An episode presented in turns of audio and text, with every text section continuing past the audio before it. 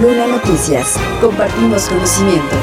La Comisión Legislativa de la 61 legislatura de la entidad de desarrollo agropecuario y forestal aprobó que la Secretaría del Campo dentro de sus atribuciones legales impulse la creación y atención de los espacios polinizadores, los cuales pueden ser contenedores, jardines, terrenos o áreas que cuenten con flores generadoras de miel nativas, que favorezcan la actividad apícola y a los polinizadores sin que estos se confundan con colmenas, criaderos, enjambres, panales o centros de acopios. Al respecto, la diputada Juana Bonilla, quien propuso la iniciativa, resaltó que no sería un gasto oneroso. Es un asunto que no es muy costoso porque de hecho la Secretaría del Campo ha estado poniendo algunos espacios polinizadores, pero de manera informal, dentro del tipo de flor que producen en los viveros. Es decir, en estos viveros pues producen determinado número de árboles, plantas de acuerdo a las regiones del Estado de México. Entonces han estado estado empezando a producir tipo de flor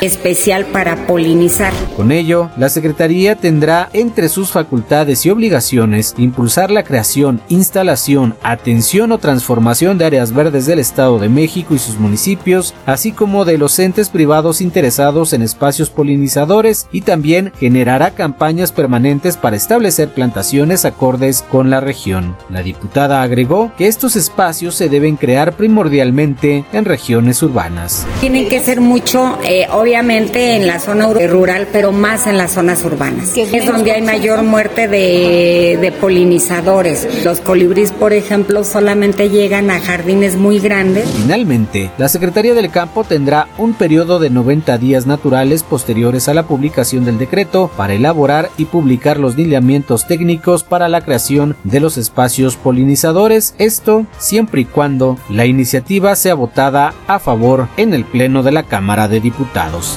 Manuel Luna Noticias. Compartimos conocimiento.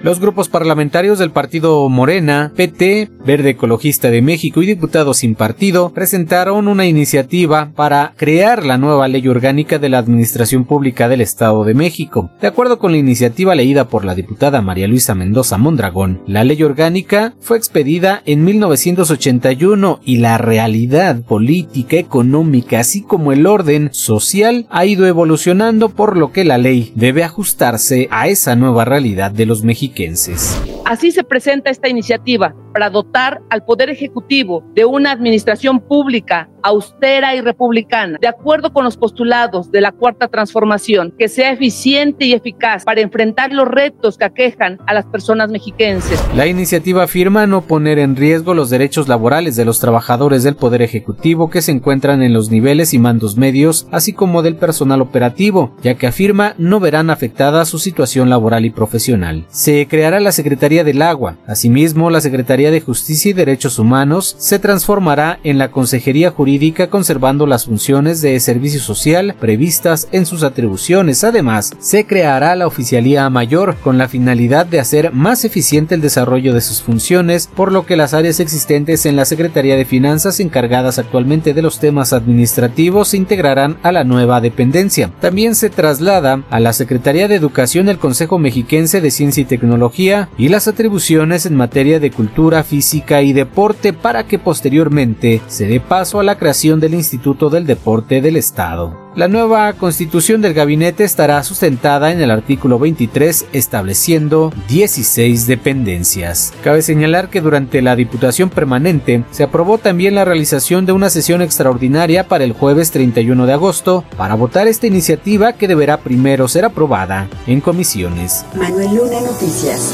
Compartimos conocimiento con el objetivo de un marco jurídico para proteger la producción y la distribución del mezcal producido en el Estado de México, se inició el análisis en comisiones de la iniciativa presentada por la diputada Carla Aguilar Talavera y que se asegure la protección del cultivo del agave mezcalero, el fomento de su desarrollo sostenible, la preservación, impulso y desarrollo de la cadena productiva del mezcal, ya que los productores por el momento generan etiquetados con la leyenda derivado del mezcal a pesar de producir mezcal auténtico.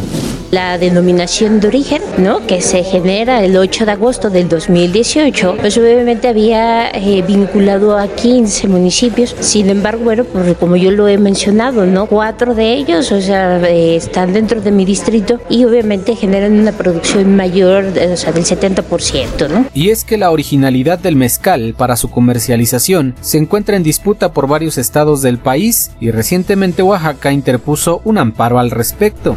Va a ser una constante, ¿no? Que obviamente a los productores de Oaxaca no les conviene que, bueno, pues los productores del mezcal mexicano, bueno, pues salgan a la luz y obviamente también tengan el desarrollo y el impulso. Y obviamente sabemos que de manera permanente y constante lo van a seguir haciendo. Por eso yo sí hago un llamado a este poder legislativo y a la nueva gobernadora que, bueno, pues obviamente hagamos un frente común para el beneficio de nuestros productores de mezcal.